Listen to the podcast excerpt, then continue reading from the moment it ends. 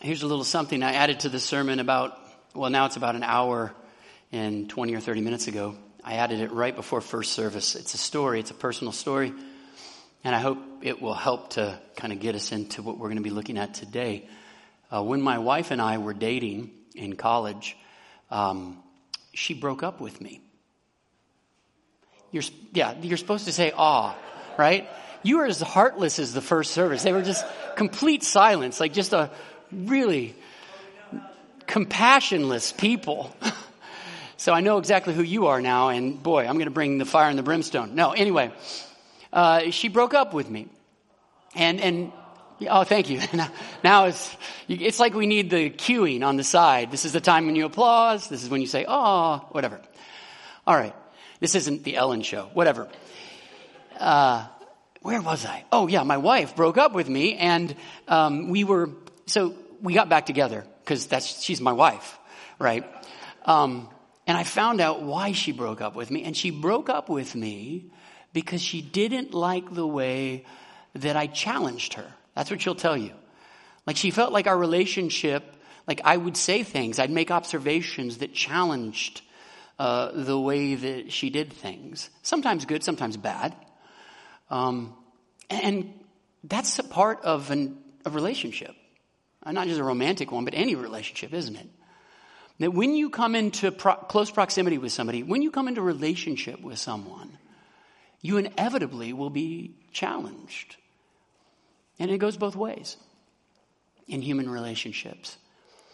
So um, I have felt over the last 19 years of marriage with her times when she has challenged me, and it's uncomfortable. It feels dangerous to be in relationship with somebody who knows you well. And she's felt the same way over that time. Uh, I wonder if you know that there is nothing safe about coming into contact with Jesus Christ. That, that when you have relationship with Jesus, it's a dangerous business.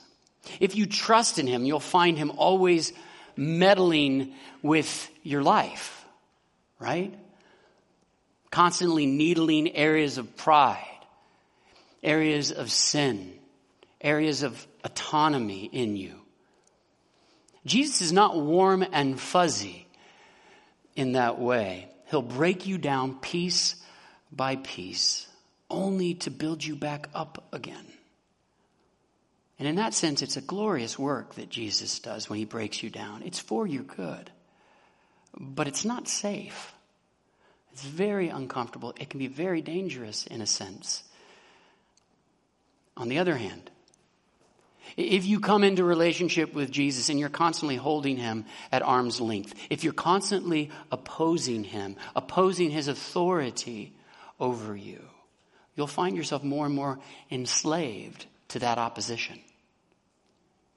You'll find his teaching harder and harder to listen to. You'll find his very name begins to annoy you. You'll find your heart is progressively lifeless and cold to the idea that you would need a savior. And in this way, interacting with him can be dangerous. It can harden your heart to the message of mercy that God offers us in Jesus Christ coming into close proximity to Jesus over and over again, whether you call him Lord or you oppose his lordship, can be an unsafe activity, a dangerous activity, in a sense. And this is the picture Jesus paints for us in the story he tells in today's text. He tells a warning story here. And we're going to look at it in Luke chapter 20, beginning in verse 9. Uh, let me read it uh, aloud, and uh, we're going to hear this warning story of Jesus, this warning parable he tells, and then we're going to pray that God would come and teach us this morning, and that He would help us to have soft hearts and not hard hearts when it comes to our relationship with Him. Here's what Luke, inspired by the Holy Spirit, records for us in chapter 20 and in verse 9 and following. And Jesus began to tell the people this parable. A man planted a vineyard and let it out to tenants and went into another country for a long while. Well, when the time came, he sent a servant to the tenants so that they would give him some of the fruit of the vineyard. But the tenants beat him and sent him away empty handed. And he sent another servant, but they also beat and treated him shamefully and sent him away empty handed. And he sent yet a third. This one also they wounded and cast out. And then the owner of the vineyard said, What shall I do? I will send my beloved son. Perhaps they will respect him. But when the tenants saw him, they said to themselves, This is the heir. Let us kill him so that the inheritance may be ours. And they threw him out of the vineyard and killed him. What then will the owner of the vineyard do to them? He will come and destroy those tenants and give the vineyard to others. When they, that is the crowd, those who were hearing it, heard this, they said, Surely not. But Jesus looked directly at them and said, What then is this that is written? The stone that the builders rejected has become the cornerstone. Everyone who falls on that stone will be broken to pieces. And when it falls on anyone, it will crush him.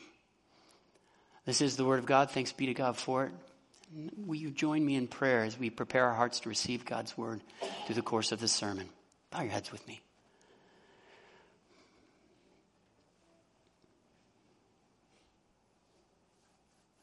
Heavenly Father, we pray that you would open up your word to us this morning. Help us to, to comprehend what you are teaching here through this warning story that Jesus tells. You have lessons here for us. Help us to, to grasp those lessons, uh, to soften our hearts to your authority in our lives, and to follow after you. And no matter where it is you would call us.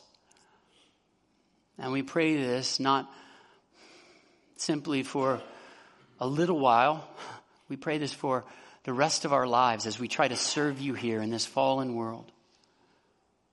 That we would war against having a hard heart towards your authority. It is in Jesus' name that we pray.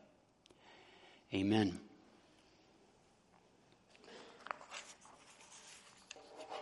Well, this parable, and this is kind of a roadmap going forward, this parable is really about two main things. First of all, it's about the hardness of hearts. This is a story about the hardness of hearts, the dangers of hardening our hearts, really. So that's the first thing. And then the second is this it's about the patience of God, the patience of God for now,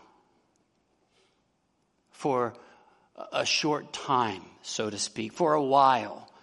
This story depicts the long suffering character of God the Father while simultaneously warning us that his patience will not last forever. So, those are the two things we want to look at here today. First, the hardness of hearts. And what's clear if we recognize the context of this story is this story is being told against the teachers of the law, the religious authorities in Jesus' day. Uh, the context indicates that. You can go to the first verse of next week's passage and you see, this is precisely what those religious leaders understood. Here's what it says in that first verse of next week's passage. The scribes and the chief priests sought to lay hands on Jesus at that very hour, for they perceived, because they perceived that he had told this parable against them. They understood what Jesus was saying here. They understood the implications of this little story. Now, remember, this is just one interaction among many, many interactions Jesus had with the religious leaders. Now, three years of ministry, a lot of interactions with religious authorities. His ministry had consistently challenged these authorities. He taught as one who had authority in and of himself. Those religious leaders didn't like that. He critiqued their traditions, the things that they had built up on top of Scripture. Uh, the religious authorities didn't like that. He outwitted them made them look foolish when they were having theological discussions or debates. They really, really didn't like that. He performed miracles they couldn't imagine performing. And he hobnobbed with common, what they considered to be sinful people, and they didn't like that. I think consequently, it's fair to say that the religious elites didn't instantly accelerate into violence against Jesus. They didn't, in a moment, decide to lay hands on Jesus so that they could crucify him. Rather, theirs was a progressive hardening of heart towards him. Interaction after interaction after interaction. One negative interaction prejudicing them against the next interaction until eventually they think he does his miracles, he does his ministry by the power of Satan. He needs to be done away with, he needs to be killed. That's how they got to this place. And this is how it works. I'm sure many of you know precisely how it happens from experience. Right? In your own lives, you know how this takes place. You have an ugly interaction with somebody, some kind of a misunderstanding that heads south. You go away thinking about what they said to you, and inevitably you go away imagining what you could have said if you'd been clever enough to them that would have really gotten them. And then maybe you have another interaction with them, but you're already, you're already wary of that person. And so that doesn't go so well. And slowly, over time, you begin to despise them. You begin to talk to other people, people who you can have on your side about that person. You, you poison the well, so to speak, when it comes to them. And before too long, you've totally demonized him or her.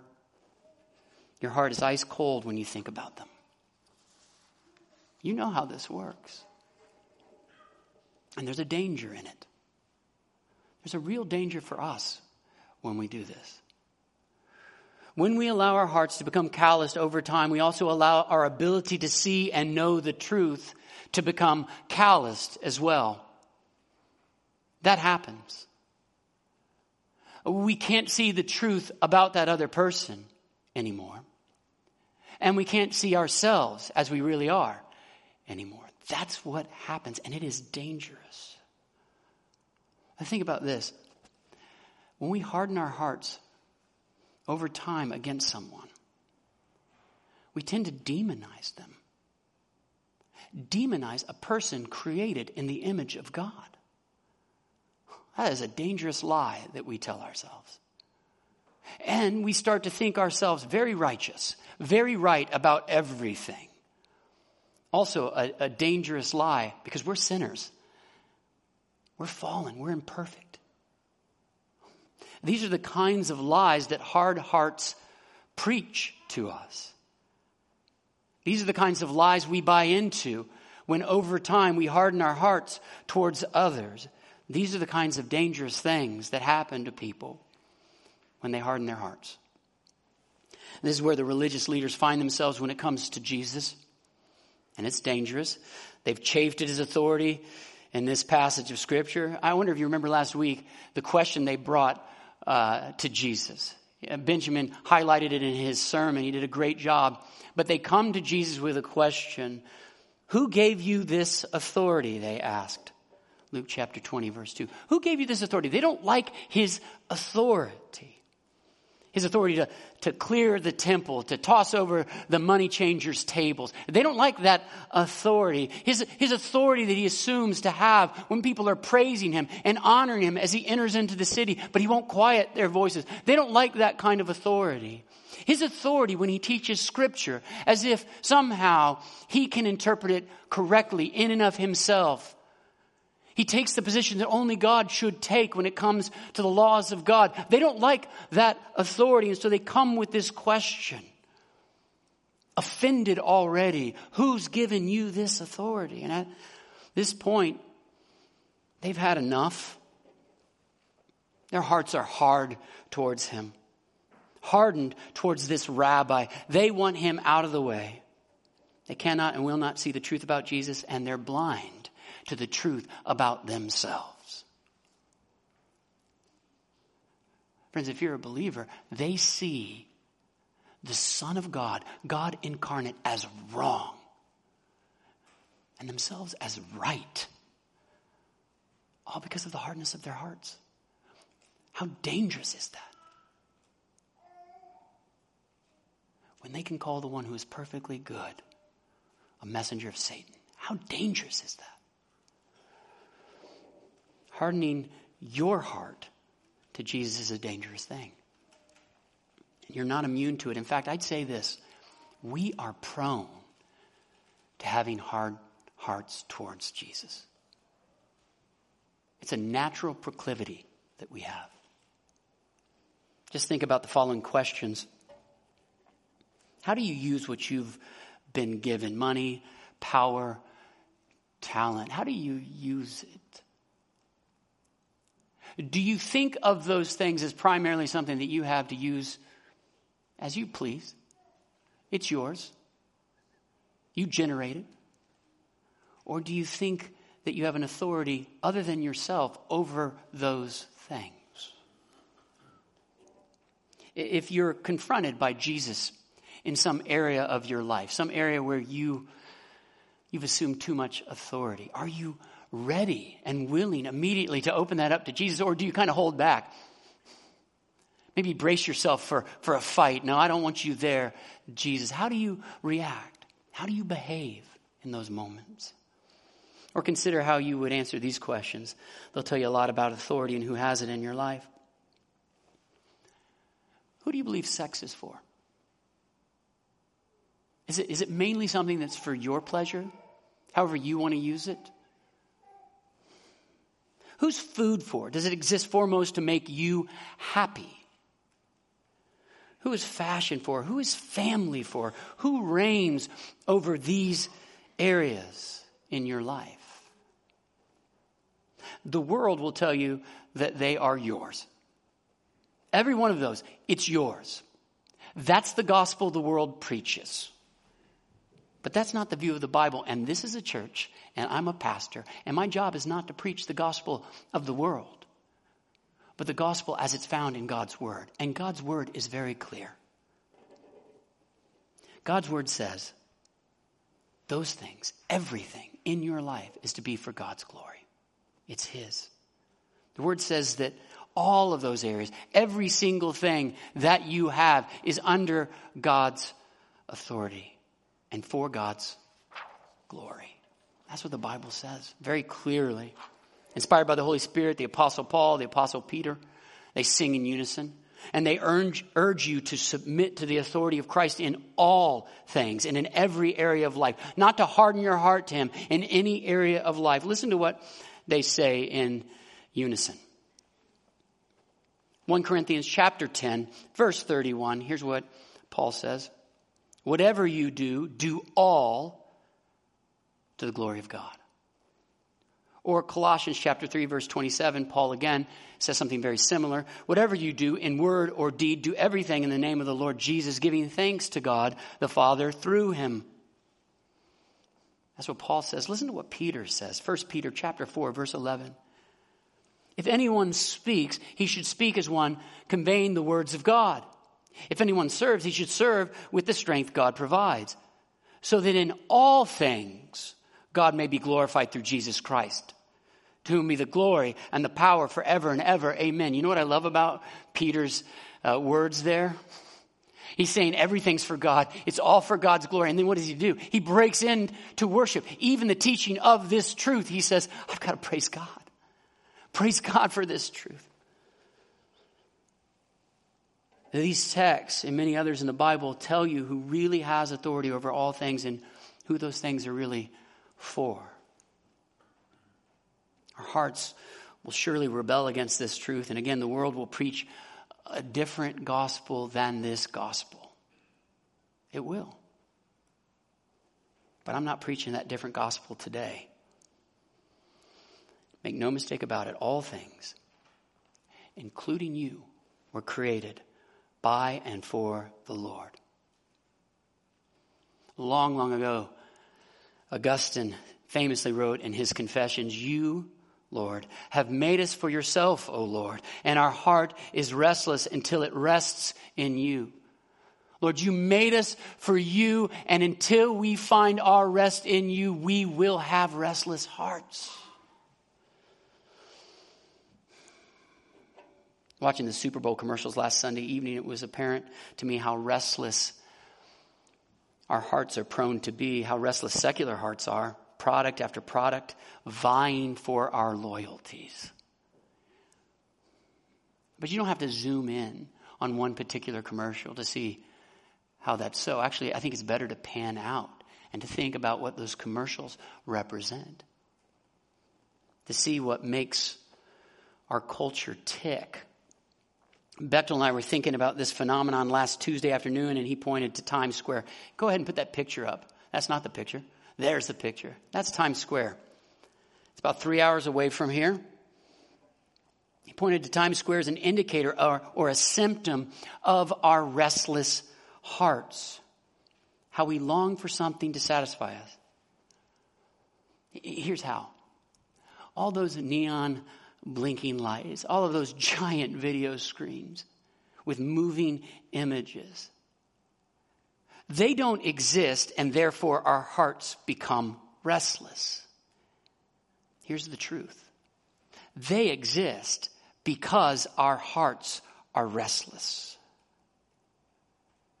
That's a product, that's a symptom of the fact that humanity has a restless heart, a vacuum inside of us that we try to fill up and so, not even in a malicious way, the world says, well, here are innumerable things you can fill your hearts up with. Things that will make you happy, perhaps. Go find what it is for you. The Super Bowl commercials sing this to us.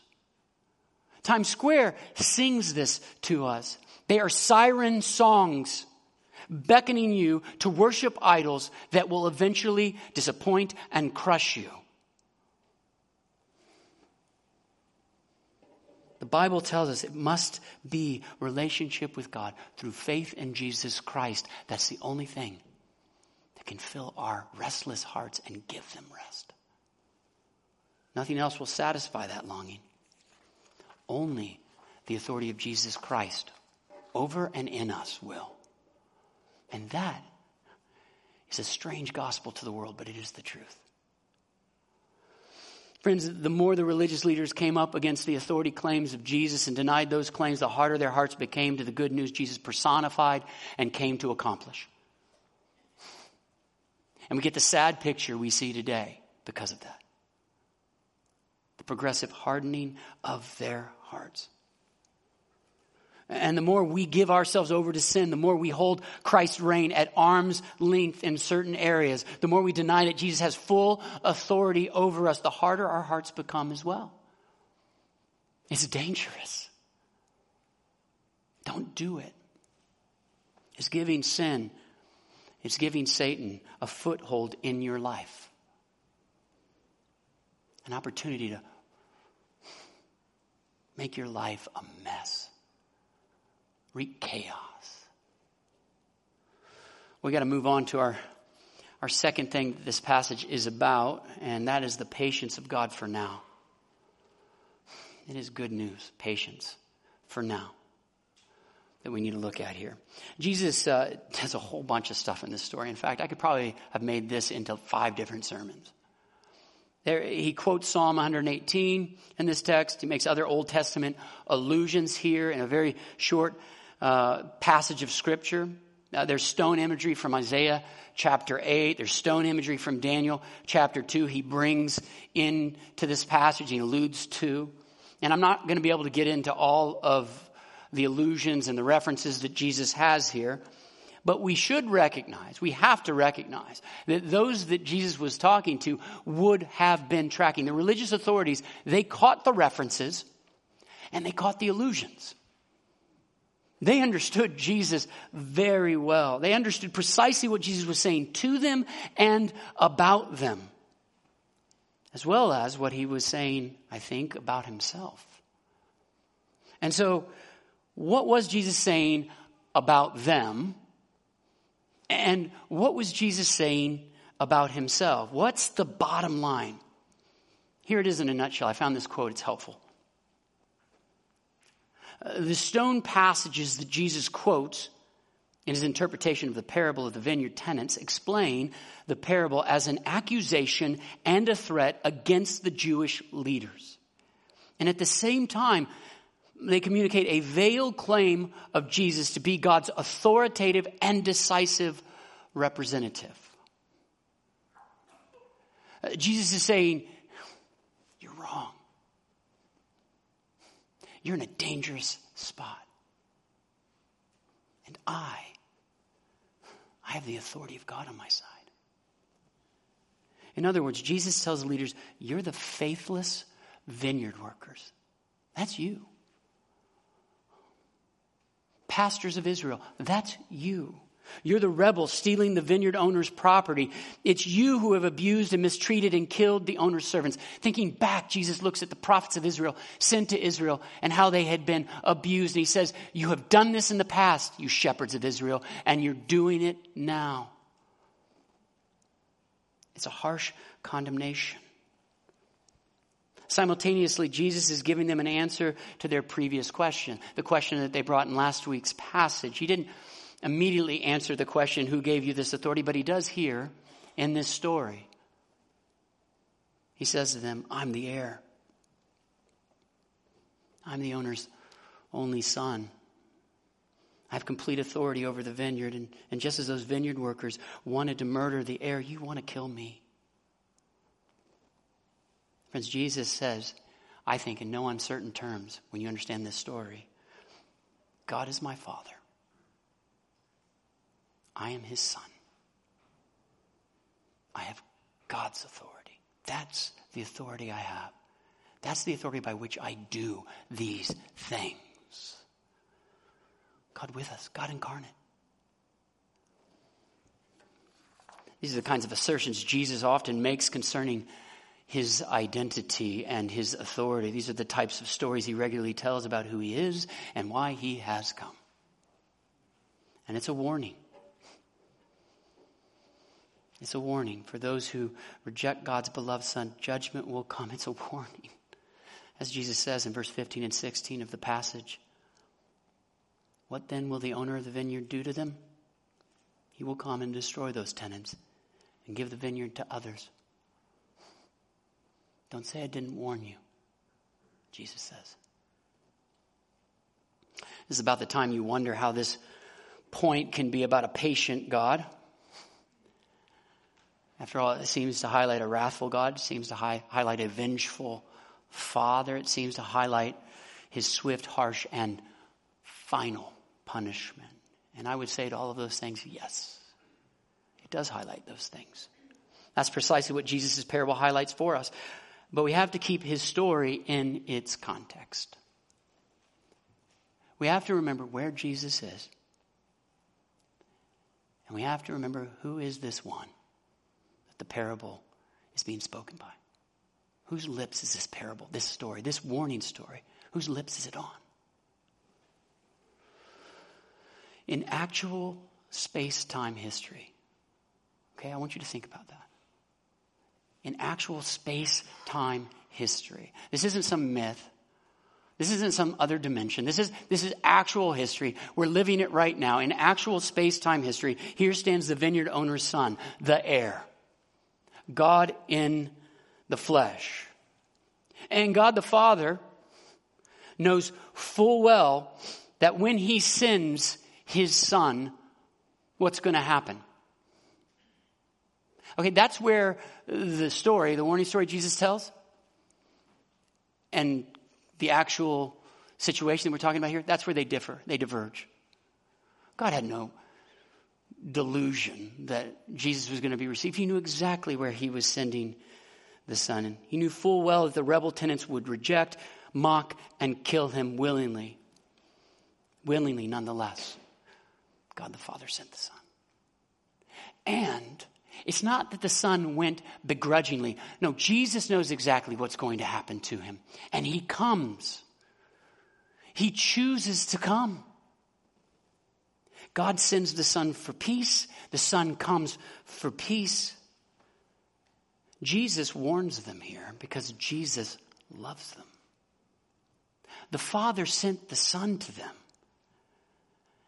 because the Father loves them. God is patient with all these rebel tenants in order that his long suffering kindness towards them might lead them to repentance and salvation. Romans chapter 2, verse 4. That is why God is patient. That is why God is kind. That those who have rebelled against him might turn, receive his pardon through faith in Jesus Christ, and be called his sons and daughters. I have uh, five children, and when I warn one of them concerning something, sometimes I'm warning multiple kids at the same time, uh, it is a sign of my love for them. It is a sign that I'm trying to be patient with them so that they won't have to face punishment. Now, there are more times I'd like to count in which there is no warning, right? It's the wrath of Jason, the father, immediately, swiftly. I just lose it. My kids are doing something ridiculous and I just lose it. That is sin. That is impatience. That is nothing like the picture of God we receive in this. There is a warning here. The cross is just ahead, and Jesus is saying, Be careful, be warned. There's a warning here, and a warning comes out of love, and patience comes out of love. And that's where God is with these tenants. That's where God is with these shepherds of Israel. I, and my parenting, am not like God. You, and your parenting, if you're a parent, are not like God. Not perfectly, but we have an idea of what it means to be patient out of love and to give a warning out of love. And we need to remember that. Friends, we're still living right now in the time of God's patience. I wonder if you know that. It doesn't last forever. The day is approaching when the skies are going to be rolled back and Jesus is going to return. And all those who've rejected God's authority, all who have rejected God's Son, will face the Father's eternal rejection. What they've done will be done to them. This is what the Bible calls hell the frowning disposition eternally upon those who've rejected the Son.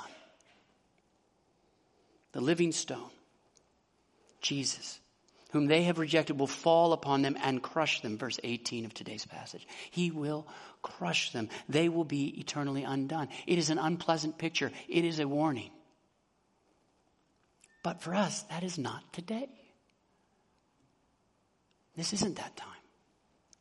Today, we can hear this warning. Today, we can have soft hearts. We can fall upon, trust upon the living stone, Jesus Christ. And we'll be broken to pieces. But when we fall on the mercy of Jesus Christ, when we trust in Him and are broken to pieces, we are promised and encouraged that He will build us back up again.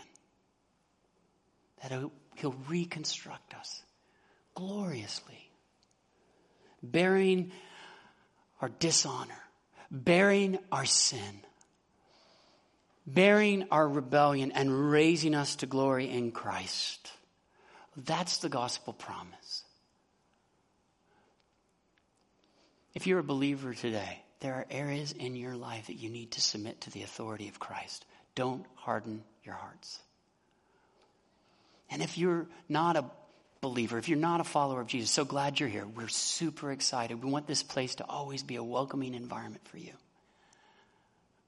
But you are in the time of God's patience. And if you turn to Him and trust in Christ, you will be broken to pieces, but with the promise that you will be built up gloriously in the image of the Son for all eternity, experiencing the blessings of a Heavenly Father who loves you. Amen. Let me pray, and then we have the privilege of celebrating the Lord's Supper together this morning. Will you bow your heads with me?